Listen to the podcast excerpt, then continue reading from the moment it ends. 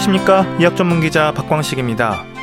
살면서 허리 통증 한번 경험하지 않은 분들이 있을까요? 요통은 아주 흔한 증상 중 하나입니다.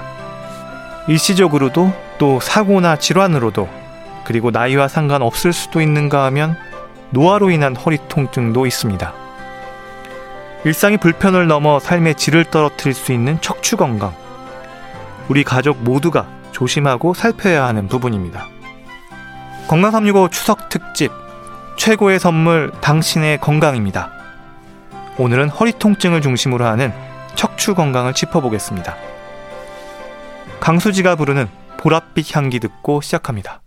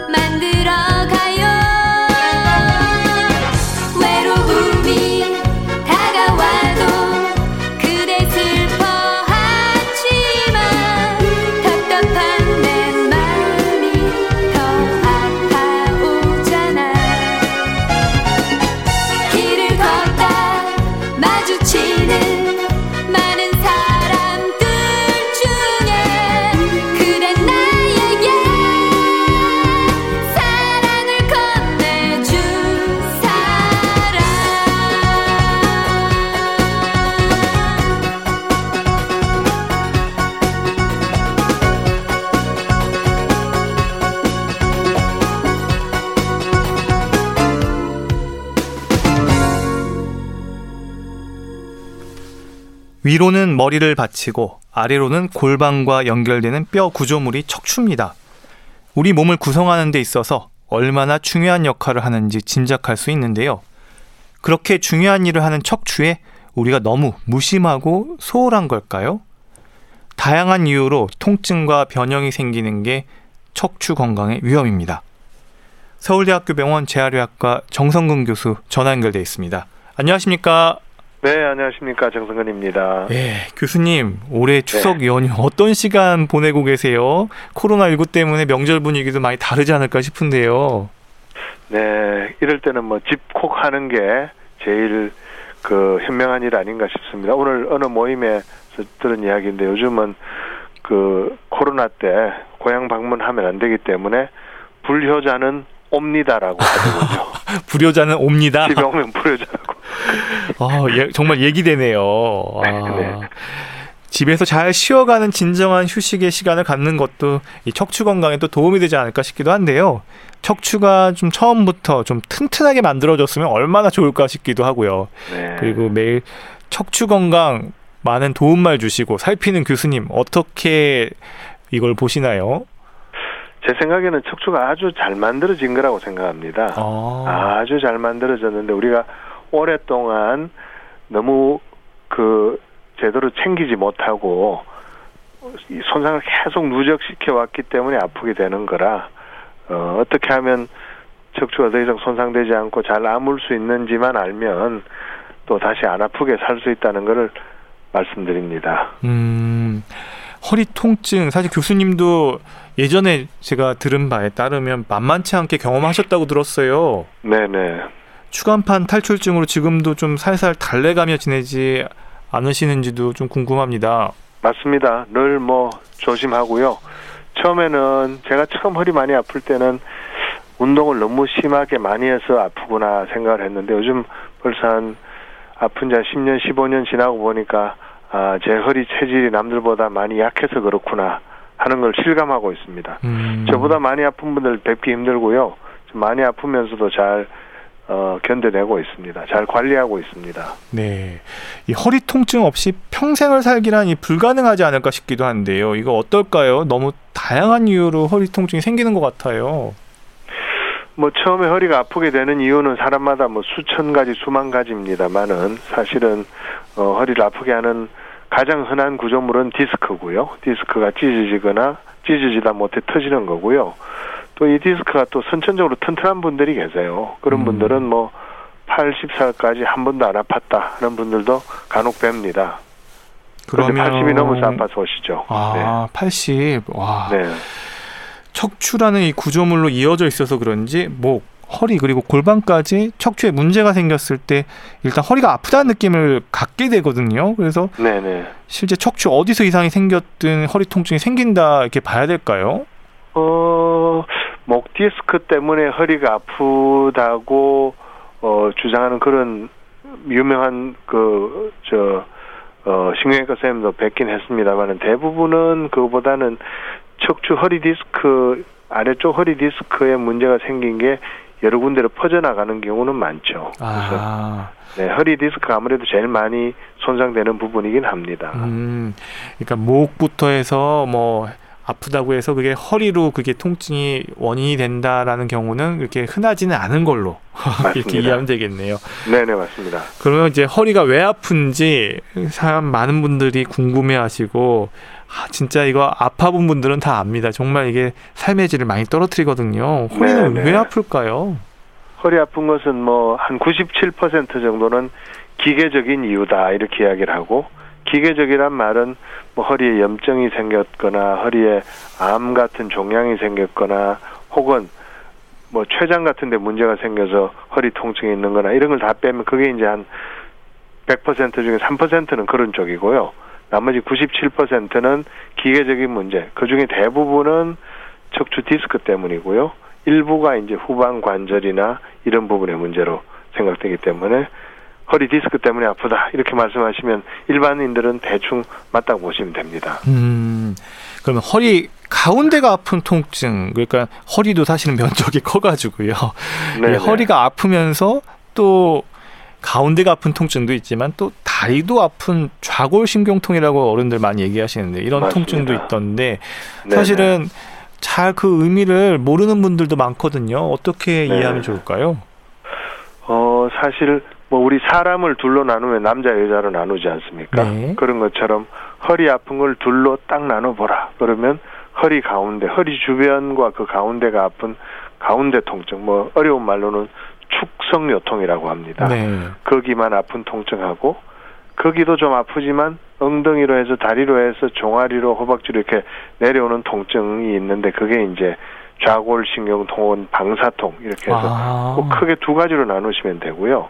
그걸 두 가지로 나누는 게 의미가 있냐? 왜 어떤 의미인가 하면 거기에 따라서 치료하는 방향이 조금 달라집니다. 오. 그래서 두 가지로 나누어 보는 게 아주 중요합니다.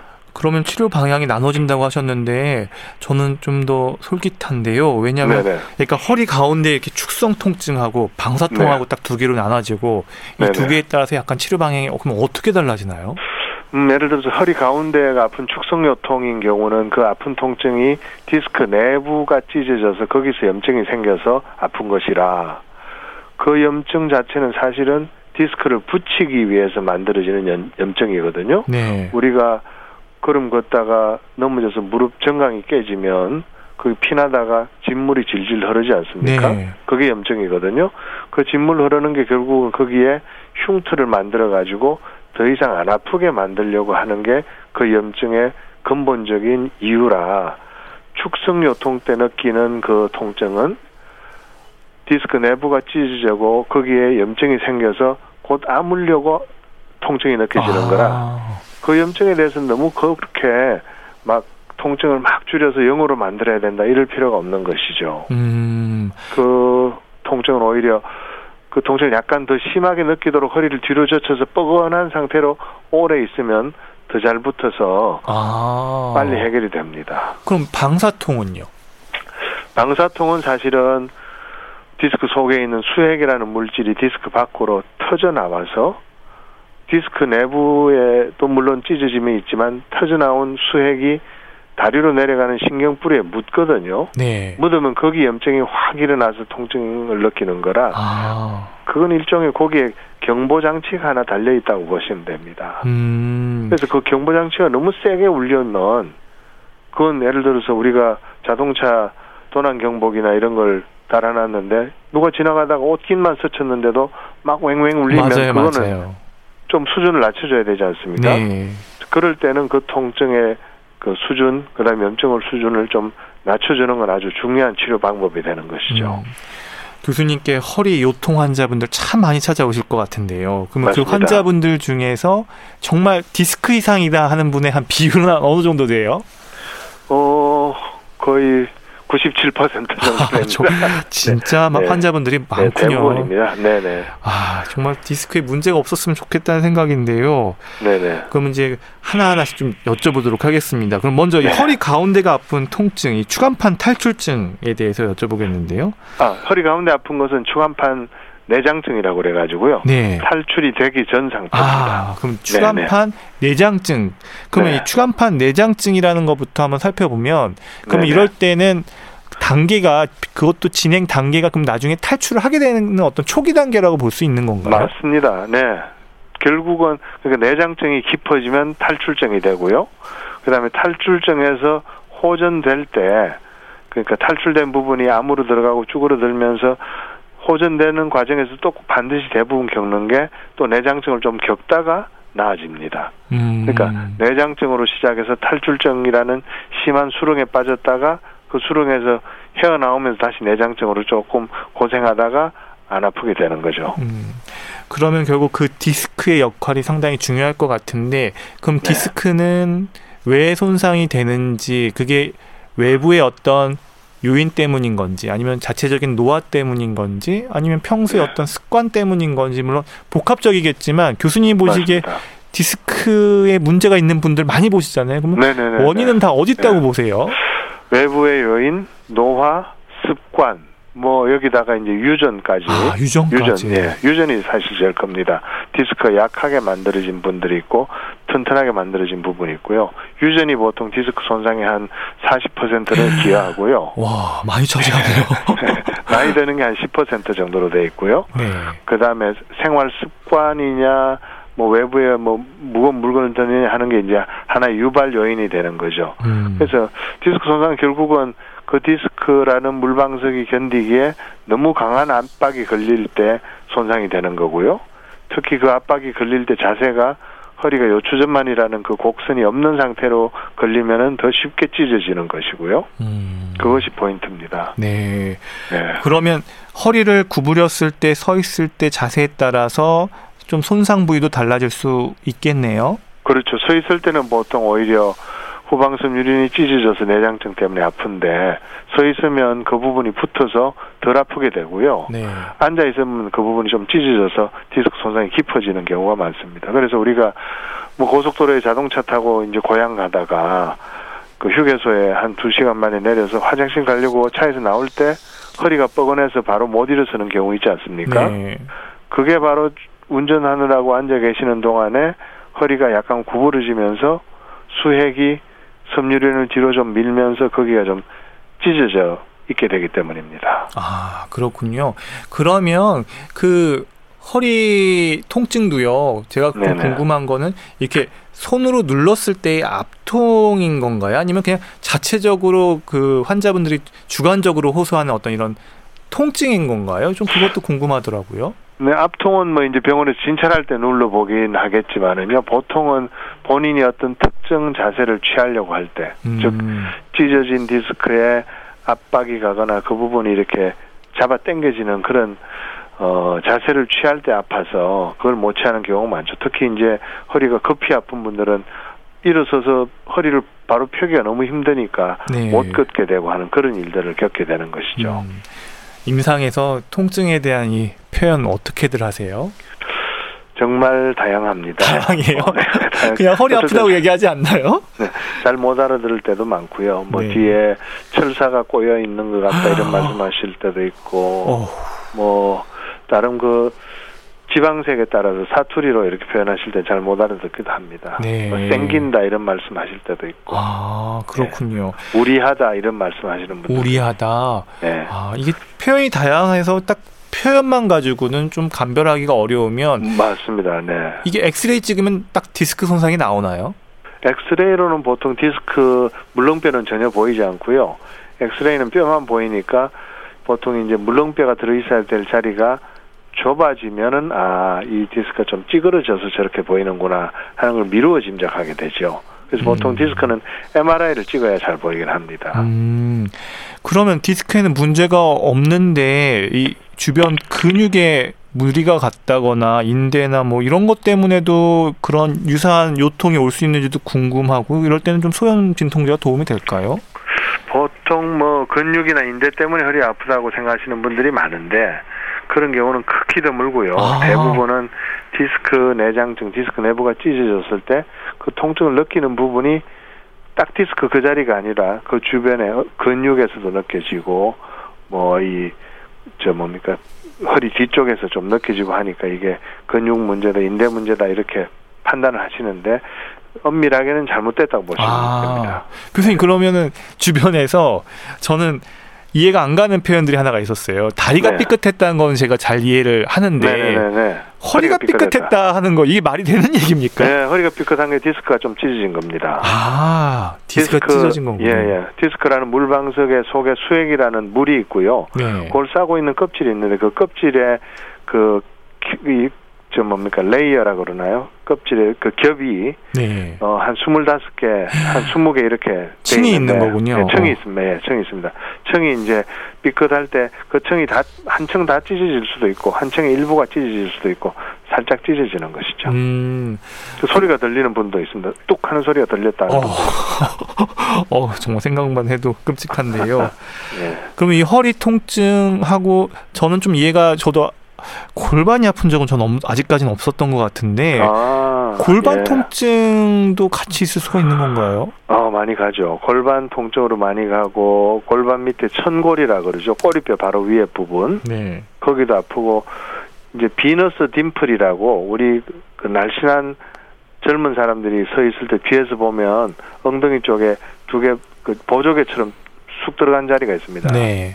뭐 저희는 이제 PSIS 쪽이 그렇게 보이는데요. 네, 의학적 용어로. 네, 예. 의학 용어로 그 자리를 또 그렇게 많이 아파하세요. 아, 그것도 디스크 손상이 있는 분들한테서 흔히 보는 그런 통증 아. 자리입니다. 그러니까, 그러니까 시- 예, 디스크. 손상이 있을 때 골반으로도 갈 수 있다.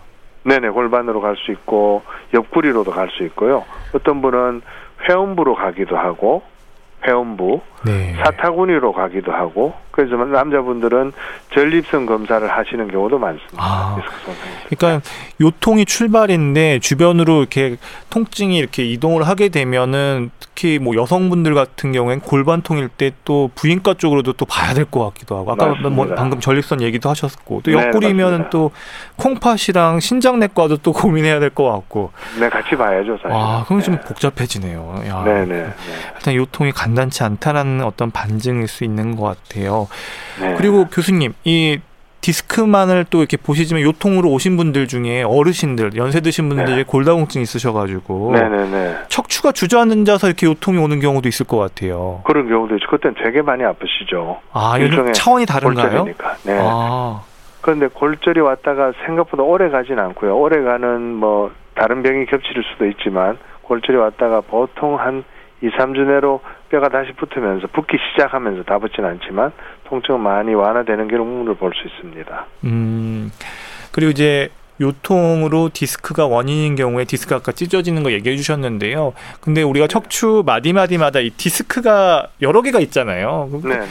이 찢어진 분들은 다른 층에도 계속 디스크가 이렇게 찢어지는 경우가 더 많나요? 한 디스크가 찢어지면 그 옆에 있는 디스크가 또 찢어질 가능성이 아무래도 더 큽니다, 사실은. 왜냐하면 아. 한 디스크가 찢어졌다는 이야기는 워낙 그분의 디스크가 좀 약하다는 뜻이기도 하고요. 네. 그다음 한 디스크가 찢어져서 자기 기능을 잘못하면 주변에 있는 디스크들이 또 더 무리를 많이 겪게 되고 하니까 아무래도 그럴 가능성이 많습니다. 음. 디스크 손상이 있는 경우 방치됐을 경우에 좀 심각한 합병증, 마비가 오는 경우도 있을까요? 마비가 올 수 있죠. 디스크가 아주 크게 탈출이 되면요. 네.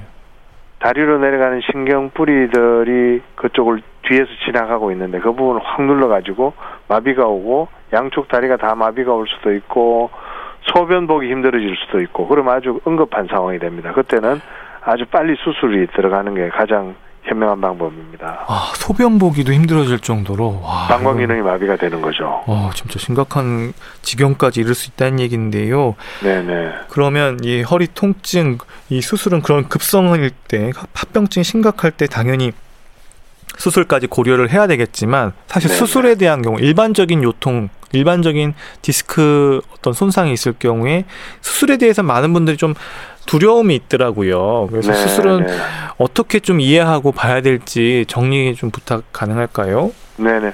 허리의 수술이라는 것은 허리 디스크에 대한 수술이라는 것은 어 저는 뭐 수술하는 사람은 아니지만 터져 나온 디스크를 제거를 하는 감압술을 하거나 아니면 터져 나온 디스크를 싸고 있는 그 뼈를 조금 열어서 감압술을 하는 방법도 있고 둘 다 물론 같이 하는 경우도 더 많고요. 네. 그게 이제 보통 디스크 탈출만 있을 때 하는 수술이고 좀 더 허리가 많이 손상이 되었을 때는 그 일부만 제거하는 게 아니라 디스크 자체를 전부 제거하고 거기에다가 인공 디스크를 넣거나 아니면 다른 금속이나 아니면 뼈를 넣어 가지고 그 디스크 높이를 맞춰준 다음에 아래 위에 뼈를 나사로 고정하는 유합술이라는 걸 할 수도 있습니다. 네.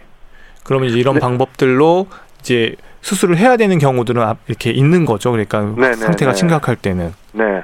그래서 그 두 가지 수술 모두 다 이제 디스크를 아주 튼튼하게 다시 만들어주는 게 아니라 튀어나온 걸 잘라주고 있던 걸 없애고 하는 그런 약간 그 손상을 주는 그런 수술이기 때문에 네. 그 이제 우리 몸이 지불해야 될 대가가 좀 있는 것이죠 수술을 받는 것 자체가 음. 그래서 우리 몸이 지불하는 대가에 비해서 충분한 이득이 있을 때 하는 게 중요하고요. 네. 그 이득이 얼마나 크냐에 따라서 수술 결정을 하는 게 답일 것입니다. 음, 결국 득과 실을 잘 따져서 판단을 해야 된다 이렇게 정리를 해주셨고요. 네네. 그러면 디스크 손상이 이제 MRI나 이런 것들을 통해서 이제 확인이 됐어요. 그러면 네.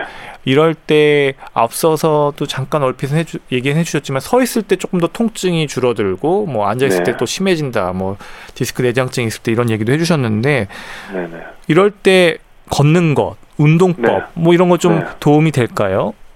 어 사실 저는 이제 많은 분들이 허리 아프신 분들이 뭐라고 하시냐면 아 운동을 열심히 해서 허리를 낫게 해보겠습니다. 이런 말씀하실 때마다 제가 아좀 어렵구나 이런 아, 생각이 그래요? 들면서 저는 운동에 기대를 하고 있었는데. 대부분 그렇게 생각하시죠. 그래서 그분들한테 제가 강력하게 이렇게 말씀드립니다. 운동으로 좋아지는 허리는 없습니다. 이렇게 말씀드립니다. 그럼 깜짝 놀라죠. 평소 보통 평소 상식하고 다르니까. 그리고 또 이 사람이 운동으로 좋아지지 않는다면 무슨 또 심각한 치료나 비싼 치료를 권장할까 하면서 겁을 일단 내십니다. 네. 그럴 때 제가 허리는 좋은 자세로 좋아집니다. 이렇게 말씀드립니다. 아. 허리는 운동보다도 더 기본적인 더 하기가 쉬운 좋은 자세로 좋아지고요. 운동은 우리 몸을 좋게 하기 위해서, 몸을 건강하게 하기 위해서 운동을 하는 거고, 그 과정에서 허리를 다치지 않게 하는 게 중요합니다. 음, 아, 진짜. 그렇지만, 그렇지만 단 하나 운동을 해서 허리에 도움이 되는 기전이 밝혀져 있는 게 있는데요. 그게 바로 걷기 운동입니다. 음, 걷기 운동은 도움이 된다. 네. 아, 다행입니다. 전혀 운동이 전혀 없을 줄 알았는데, 그리고 더 중요한 건 자세다. 아, 네. 정말 이거 맞는 말씀인 것 같고요. 지금 건강 365 추석 특집 최고의 선물 당신은 건강입니다 듣고 계시는데요. 좀 더 자세하고 깊은 이야기는 어, 로고 듣고 이야기 나눠보도록 하겠습니다.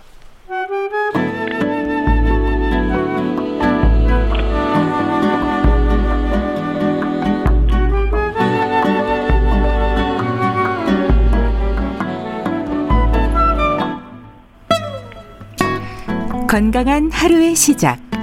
KBS 라디오 건강 365. 건강 365 추석 특집 최고의 선물 당신의 건강입니다. 서울대학교 병원 재활의학과 정성근 교수와 함께하고 있습니다. 아이들을 잘 살펴야 하는 이 척추 측만증, 또 노인들에게 위험이 높은 척추관 협착증, 척추에 생기는 이상은 남녀노소 모두에게 고민일 수 있다는 생각이 드는데요. 척추에 생길 수 있는 문제들이 정말 많은 것 같습니다. 그래서 척추 건강 리포터 전수현 씨가 오늘 자리했는데요. 안녕하세요. 안녕하세요. 예. 저는 우리 교수님만 생각하면 이렇게 허리가 아픈지 아, 정성근 교수님만 생각하면 등도 아프고 예. 교수님을 못 보는 게 좀 아쉽긴 하지만 오늘 또 허리 건강 또 척추 질환 이런 것들에 대해서 궁금하신 질문들 들어보시고 우리 교수님께 도움 좀 받아볼게요. 일단 한번 우리 시민들의 얘기 한번 들어보시죠.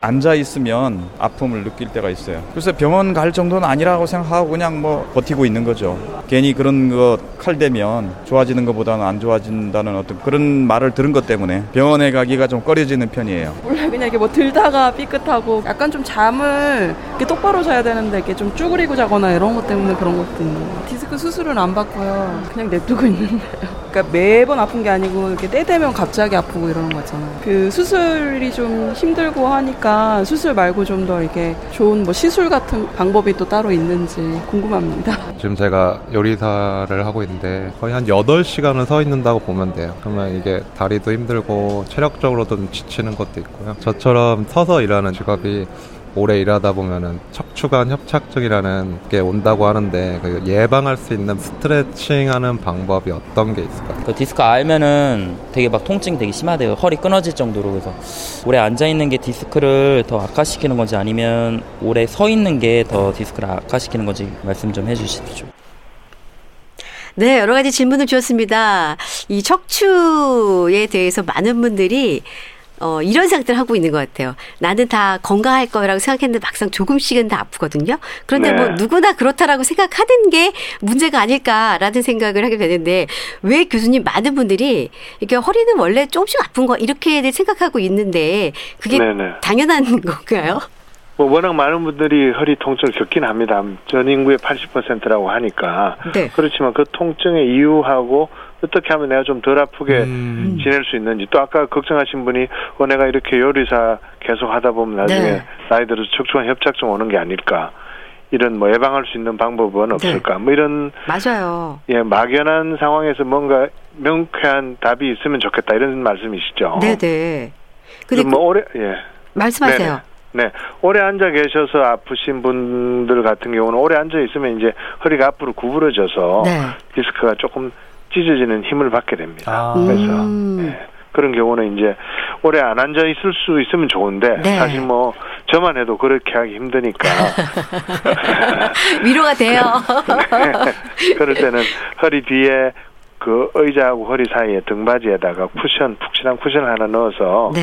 편하게 이렇게 허리를 등받이에 부- 이렇게 대고 있을 때 허리 요추전만이 생기도록 하는 그런 방법이 아주 좋고요. 아. 근데 네. 교수님, 네, 사실 네. 이렇게 많은 분들이 이렇게 이제 앉아 있으면 아프다라고 얘기는 하지만 네네. 이게 참을만 하거든요. 뭐 네. 또 움직이다 보면 괜찮으니까 네네네. 뭐 이게 그러면 뭐 굳이 병원 가야 하나 이렇게 해서 이제 방치하는 경우가 좀 있어요. 네. 그냥 둬도 되는 건지 아니면 이게 뭐- 심해질 수 있는지도 궁금해요. 어, 앉아 있는 동안에 아프다가 조금 또 움직이면 좋아지는 네네. 정도로 병원 오실 필요는 전혀 없고요. 아 다행이네요. 그러나 그 상황을 계속 유지하는 것은 좋지 않습니다. 오. 점점 더 디스크가 손상을 받아서 더 아프게 되니까요. 네네. 앉아 오래 앉아 있으면서 허리가 아픈 통증을 느끼게 되는 걸 피하는 것이 좋죠. 음. 근데요. 근데 네. 이분 같은 경우는 아까 교수님 말씀하신 경우는 음 이게 허리 어떤 운동을 해서는 뭐 좋아질 수 없다고 하셨잖아요. 예, 예. 그러면 이분은 어 이렇게 아픈 그런 통증을 되도록 유발시키는 원인을 제거하는 게 일단 중요하지만 네. 또 제일 중요한 게 이분이 혹시라도 수술 같은 게 병원에 갔을 때 수술 같은 거 받으세요 이렇게 막 걱정이 되고 수술을 네. 받으면 허리는 진짜 안 좋다는 생각을 너무 많이들 하신 거예요.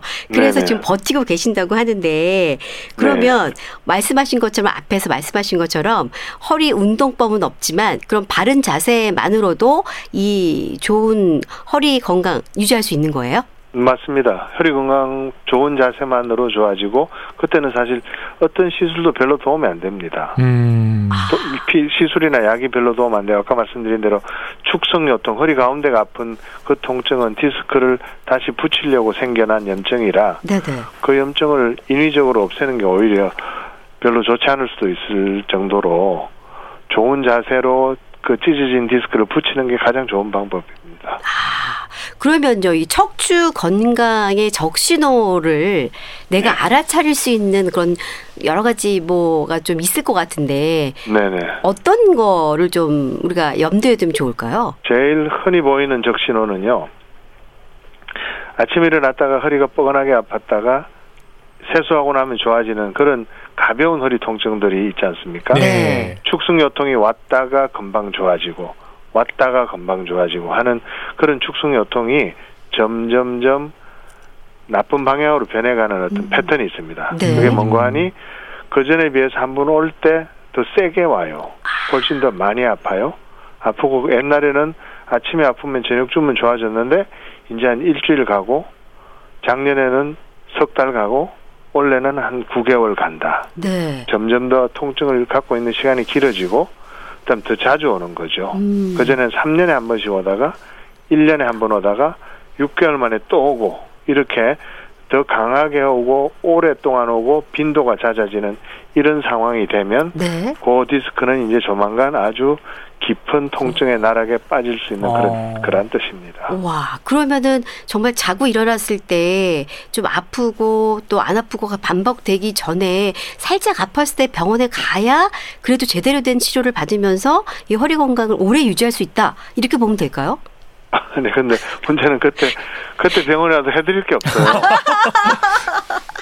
그때 어. 병원에 계속 그런 상태로 병원에 아프다고 계속 오면 환자분들이랑 이 의사들이랑 뭐두 시간 세 시간 같이 이렇게 차 마시면서 이야기하지 않지 않습니까? 네, 네. 아주 짧은 시간에 몇 마디로 그분의 그 뜻이나 상황을 파악해야 되기 때문에 네. 잘못 파악할 수 있는 거죠. 아, 음. 이분이 자꾸 아프다고 와서 그 우리한테 치료를 해달라고 하시니 어, 그럼 어쩔 수 없다. 우리가 좀 센 시술이라도 해야지. 혹은 뭐 아, 수술이라도 해드려야 되나 이런 생각을 할 수밖에 없는 거죠. 아, 그렇군요. 네. 그리고 또 교수님 이게 보통 이게 잠을 잘 때 어떤 분이 말씀하시기를 또 잠을 잘 때 본인의 자세가 안 좋아서 그런지 허리나 척추에 좀 무리가 가는 것 같다 이렇게 얘기를 하셨어요. 그럼 네, 네, 네. 잠을 잘 때도 바른 자세로 잠을 자야 허리나 주- 척추 중요하죠. 좋아지는 거예요? 중요하죠. 예. 잠을 자고 일어나면 보통은 허리가 디스크가 좀 암으로 잠자는 동안 암으로 들어가서 덜 아프게 되는데요. 네. 내 허리는 이상하게 자고 일어나면 더 아프다. 음. 이런 분들은 크게 두 가지를 생각할 수 있는데 하나는 디스크가 손상이 되지 않고 97%에 해당되는 그쪽이 아니라 나머지 3% 중에 음. 해당이 되는 척추 관절염이 있는 겁니다. 아, 자고 나서 더 아픈 분들은 척추 관절염이 있는 경우가 한 가지 있고요. 네. 두 번째는 잠자리에 문제가 있는 겁니다. 음. 잠자리에 뭔가 그 분이 자는 잠자리를 자고 나면 자세 같은 걸 자고 나면 그 과정에서 디스크가 좀 더 찢어지는 경우, 어. 경우죠. 네. 그러면은 이 수면 시 어떻게 좀 잘 바른 자세로 자야 좋을지 방법이 있어요? 어, 사실은 뭐 하늘을 보고 똑바로 자는 게 좋고요. 네. 매트레스가 조금 본인의 이 경추전만 요추전만 척추 커버를 잘 받아주는 약간의 이 쿠션이 있는 게 좋고요. 네. 쿠션이 좀 있는 게 좋습니다. 네. 거기다가 허리 밑에 그 좀 푹신한 베개를 받쳐주고 주무시고 네. 목에도 머리보다 목을 조금 받쳐주는 그런 베개를 받치고 주무시는 게 세- 제일 좋습니다. 근데 누구나 잠자는 동안에 한 뭐 네다섯 번 정도는 맞아요. 돌아 눕게 되는데 네. 그것까지 다 저 못하게 할 필요는 없지만 그래도 가능하면 바로 누워 자는 게 좋다고 봅니다. 교수님은 어떻게 잘 주무시는지 바른 자세로? 예, 저는 바른 자세로 자고 허리 쿠션 없으면 자지 않습니다. 어, 그리고 그거 허리 중요한 쿠션이 얘기네요. 굉장히 중요한 거군요. 네. 와, 오늘도 제대로 알게 됐고요. 근데 사실 많은 분들이 또 이 등이 아프다라는 얘기를 하는데 네네. 이거 역시도 어떻게 보면 척추 건강과 좀 연관이 있을 수 있을까요? 그러니까 허리 말고 위쪽 등이요. 등이요. 예. 윗등 허리 위쪽 등. 말씀이시죠? 그렇죠. 윗등이 아픈 기전은 두 가지인데 하나는 목 디스크가 있어서 그게 등 쪽으로 통증을 연관통으로 내려보내거나 아니면 방사통으로 내려보내는 경우도 있고요. 또 하나는 흉추에도 디스크가 생깁니다. 어. 목이나 허리만큼 많지는 않지만 흉추 디스크 탈출증 혹은 흉추 디스크의 그 종판이라 그러죠. 디스크하고 음. 뼈가 붙는 자리가 깨지는 경우가 뭐 자, 자주는 아니죠. 뭐 자주 간혹 뵙니다. 어. 그런 분들은 진단이 되지 않고 오랫동안 고생하시다가 그런 상황이 돼서 오시는 경우들 간혹 뵙니다.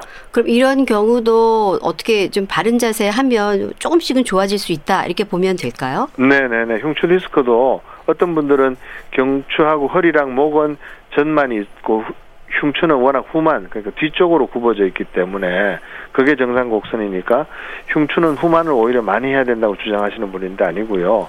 목이나 허리하고 똑같이 흉추도 많이 뒤로 젖힐수록 좋습니다. 아, 어. 그렇군요. 그리고 네. 이제 이 디스크 있는 분들 이렇게 주변에서 보니까 뭐 허리가 진짜 끊어질 대로 굉장히 아프다라는 얘기를 많이 들었대요. 그래서 네네. 이게 정말 음, 통증이 심한 거구나 이제 알게 됐는데 이분이 네네. 궁금한 건 그러면 요리사 같은 경우는 서 있는 경우가 있었고 어떤 분은 네네. 앉아 있는 경우가 좀 아프다고 했잖아요. 그럼 이두 가지 중에 어떤 게 더 이 척추 건강이나 허리 건강에 안 좋은 지 더 악화시키는 게 뭔지 궁금하시대요. 일반적으로 보면 서 있는 게 앉아 있는 것보다는 디스크 압력이 적게 걸립니다. 음. 그래서 앉아 있는 게 서 있는 것보다는 허리에 나쁜데요. 네. 그게 그건 일반적인 이야기고 어떤 자세로 서 있고 어떤 자세로 앉아 있는지가 더 중요한 것인데요. 많이 앉아 있더라도 허리 뒤에 쿠션을 넣고 요추자만을 최대한 유지하고 있으면 그 앉아 있는 게 디스크를 치료하는 치료 과정이 되는 겁니다. 네. 아. 그리고 똑같이 서 있어도 요리를 하면서 서 있으면 아무래도 몸을 앞으로 구부려야 되지 않겠습니까? 그렇죠. 그 구부리고 있는 그 자세 때문에 이제 디스크의 압력이 걸리면서 디스크가 뒤로 빠지려는 힘을 받게 되는 거죠. 음. 그래서 서고 앉고를 그냥 일반적으로 따지면 서는 게 좋고 네. 그 중에도 구부리면서 서면 서 있는 것도 나쁘다 그런 뜻입니다. 네. 뭐 이분은 그러면은 역시 또 바른 자세와 더불어서 걷는 운동만 좀 하시면 네네. 그래도 척추관 협착증이 오는 거를 최대한 늦출 수 있다 이렇게 네, 생각해도 요리를 될까요? 하시다가 네. 자주 자주 허리를 뒤로 신전하는 아, 요리하시다가 뭐 좀물 끓이는 동안에 기다려야 네네. 될때 음. 그럴 때 신전을 자주 하시고 그다음에 요리하는 테이블이나 이런 싱크를 조금 높이셔 가지고요 네. 덜 구부리고 요리를 할 수 있도록 하면 음. 더 좋죠. 근데 교수님 저 이런 얘기 들었어요. 그 척추관 협착증에 뭐 운동이 다 좋다고 해서 사람들이 운동 많이 하는데 그 중에 네네. 제일 안 좋은 운동이 윗몸 일으키기라고 들었는데 윗몸 일으키기요? 네. 어. 그게 네. 맞는 얘기인가요? 맞습니다. 네, 척추관 협착증이란 다른 병이 아니고요. 디스크가 연세가 들면서 많이 망가진 허리에 생기는 병이 척추관 협착증입니다.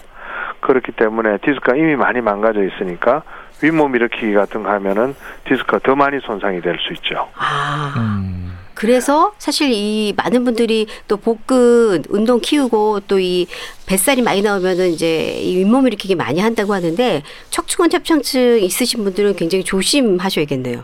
네, 그렇죠. 척추관 협착증뿐만 아니고 축성 요통이 있거나 다리가 방사통이 느껴지거나 허리가 안 좋은 분들은 윗몸 일으키기는 안 하는 게 좋습니다. 아 그렇군요. 어, 네. 오늘도 정말 너무 멋진 말씀 감사합니다. 네, 이렇게 네, 교수님 감사합니다. 정말 질문을 갖다가 답변을 하나하나 꼼꼼히 네. 들어봤는데요. 저도 네. 갑자기 또 궁금한 게 생겼어요. 그러니까 아, 예, 허리를 예. 갖다가 뒤로 펴주는 게 도움이 네. 된다고 하셨는데요. 네, 사실 네. 이렇게 나이가 드니까 저도 이 허리가 구부정해지고 앉아 있는 거 좋아하고 하다 보니까 자세가 안 좋은데 네, 네. 그러면 잘 때요 수면할 네. 때 저는 이런 생각 엎드려서 자면요 이렇게 베개 네, 네. 하나 이렇게 하고 저절로 이제 허리를 갖다 뒤로 이렇게 조금 필려고 네, 네, 네, 엎드려 네. 자는 건 좀 어떻게 도움이 될까요? 허리에는 아주 도움이 됩니다. 어머. 어... 근데 문제는 그렇게 엎드리면 우리가 저 마사지 침대가 아닌 한은 네. 고개를 한쪽에 오른쪽이나 왼쪽으로 돌려야 맞아요. 돌려야 되죠. 당연히 숨을 쉬어야 되니까요. 네. 그렇기 때문에 그 엎드렸을 때 허리는 좋은데 목에는 좋지 않습니다. 아, 아, 그런 또. 맹점이 있었네요. 그러면 다시 얼굴 모양을 좀 이렇게 다시 이렇게 구멍을 침대 낸 구멍을 그런 좀 내고 주무시는 것도 방법이죠. 네. 아, 또 침대를 또 새로 하나 마련해야 되겠네요.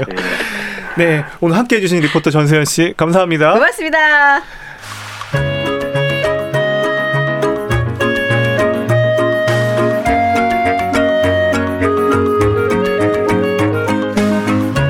건강한 생활의 중심 KBS 라디오 건강 365 건강 365 추석 특집 최고의 선물 당신의 건강입니다. 서울대학교 병원 재활의학과 정성근 교수와 함께하고 있습니다. 교수님, 이제 좀 자골신경통에 대해서 여쭤보겠는데요. 앞서서 좀 얘기가 좀 얼핏 나오긴 했지만 어르신들 네. 자골신경통 있으시다고 참 많이들 얘기하시거든요. 네, 네. 이럴 땐 좀 어, 자녀들이 좀 뭐부터 좀 살펴봐야 될지 그리고 이럴 때는 좀 어떻게 좀 접근해서 도움을 드려야 될지 사실 고민입니다. 네. 좌골신경통이라는 건 허리 가운데만 아픈 축승요통에 비해서는 디스크가 많이 손상되었다는 뜻입니다. 네. 그래서 강한 경보 신호가 오는 겁니다. 네. 그러니까 일단 어, 우리 아버님 어머님이 뭘 하셔서 이렇게 갑자기 디스크가 많이 손상되셨나 하는 그 원인을 잘 찾으셔가지고 예를 들어서 우리가 매번 집에 가서 이렇게 그 밥을 하시느라고 아프시다 이러면 외식을 하시는 게 좋고 뭐 이런 배려가 필요하고요 첫 번째 네. 두 번째는 좌골신경통이 문제가 되는 게 뭔고 하니 허리는 펴져야 디스크가 아무는데 허리 펴는 걸 좌골신경통이 막는 경우가 있습니다. 아.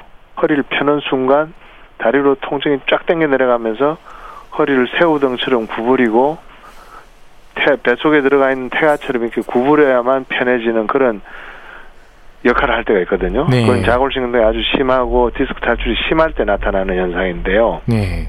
그럴 때는 이제 병원에 가시는 게 좋습니다. 아, 그러니까 네. 병원에 가야 될지를 판단해 주는 것도 되게 도움이 되겠네요. 네 네 네. 어, 그리고 이 자골신경통이 좀 심할 때 소염 진통제로 일단 통증은 조절이 될까요? 됩니다. 좌골신경통이 어, 디스크 탈출 때문에 생긴 신경뿌리의 염증이라 음. 소염제 도움됩니다. 음. 그리고 이제 함께 처방된 약들 보면 근이완제도 종종 처방되는 경우들이 있던데요. 근육을 이완시키는 것도 좀 도움이 될까요?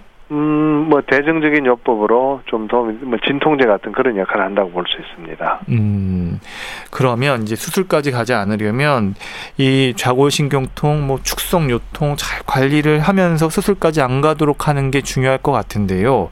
그럼 네. 교수님께서 이런 단계에서 오신 환자분들한테 실제 임상 진료실에서는 어떤 조언과 어떤 치료를 이렇게 권하세요?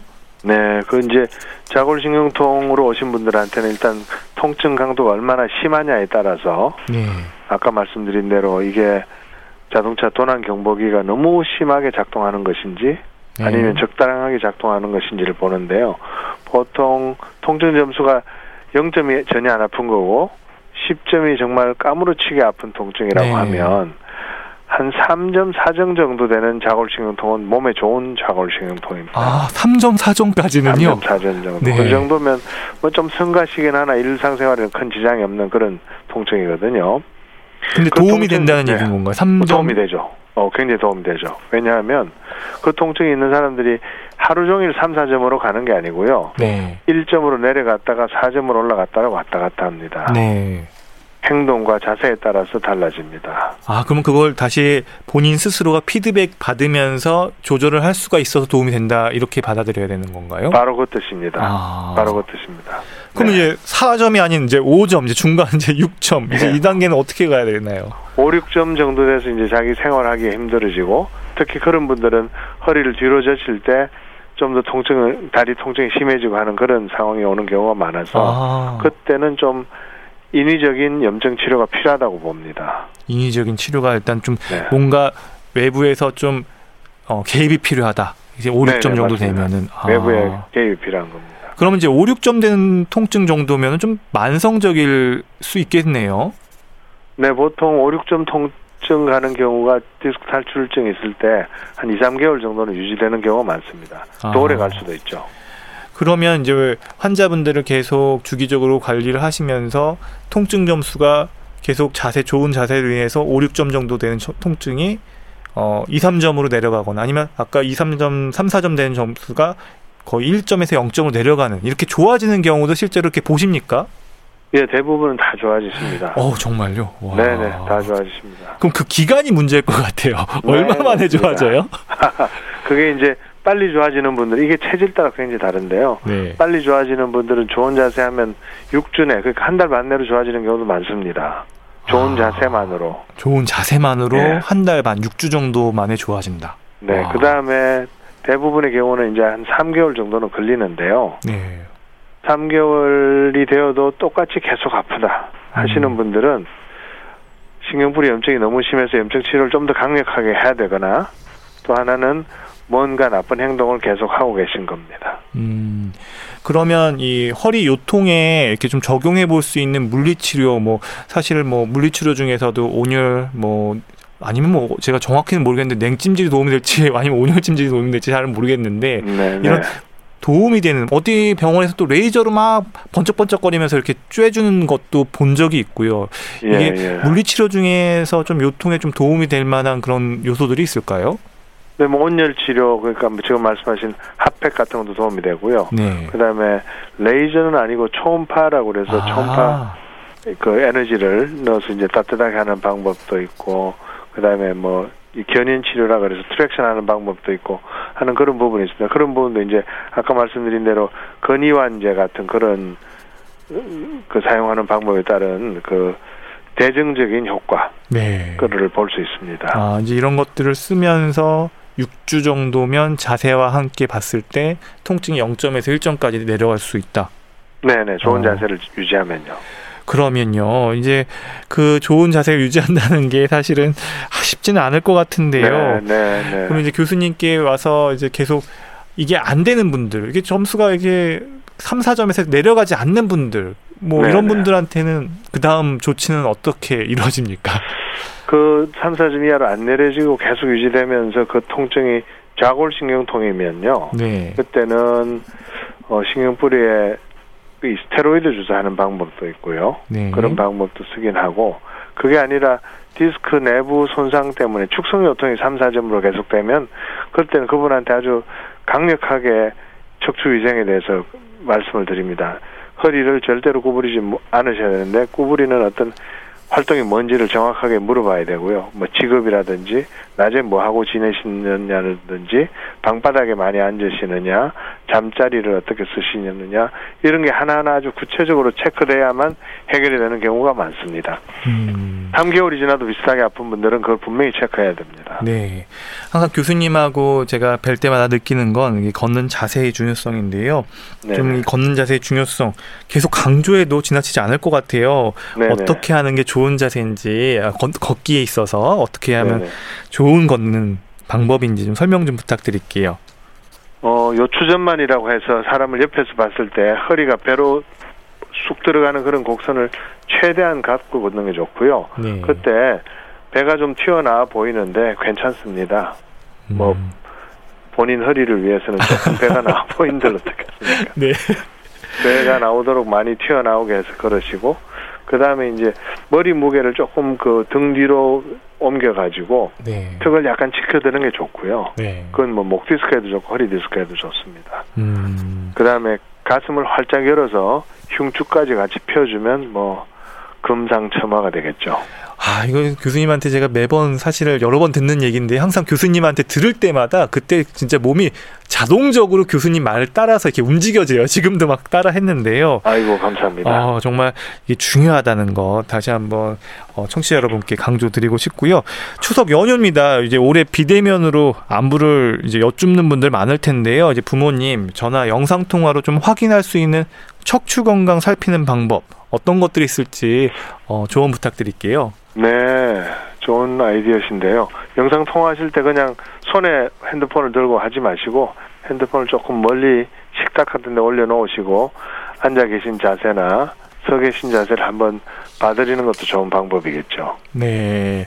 이렇게 해서 실제 영상이니까 눈으로 볼 수 있으니까 실제로 좀 어떻게 부모님 괜찮으신지 이렇게 네. 볼수 있다. 이렇게 좀 얘기가 가능할 것 같고요. 교수님 이제 시간이 거의 다 됐는데요. 네, 네, 마지막으로 척추 건강을 위해서 어, 조언 부탁드릴게요. 척추 건강은 제일 중요한 게 요추전만입니다. 허리에 있는 그 곡선, 그 곡선을 24시간 유지하면서 최대한 덜 구부리고 천천히 구부리고 안 구부리고 이렇게 음. 하면 누구든지 좋아질 수 있습니다. 네. 다 좋아지십니다. 아, 이렇게 얘기만 들어도 정말 이렇게 어, 다 나은 것 같은 기분이 듭니다. 오늘 말씀 잘 들었습니다. 서울대학교 네. 병원 재활의학과 정성근 교수님 다시 한번 감사합니다. 감사합니다. 건강 365 추석 특집 최고의 선물 당신의 건강입니다. 내일은 코로나19 시대를 사는 지금 우리 마음 건강에 대해서 살펴봅니다. 마음 백신으로 표현되는 심리 방역의 필요성이 강조되고 있는데요. 내일도 함께 해주시기 바랍니다. 마지막으로 박선주가 부르는 소중한 너 듣고 마무리하도록 하겠습니다. 지금까지 KBS 학 전문 기자 박광식이었습니다.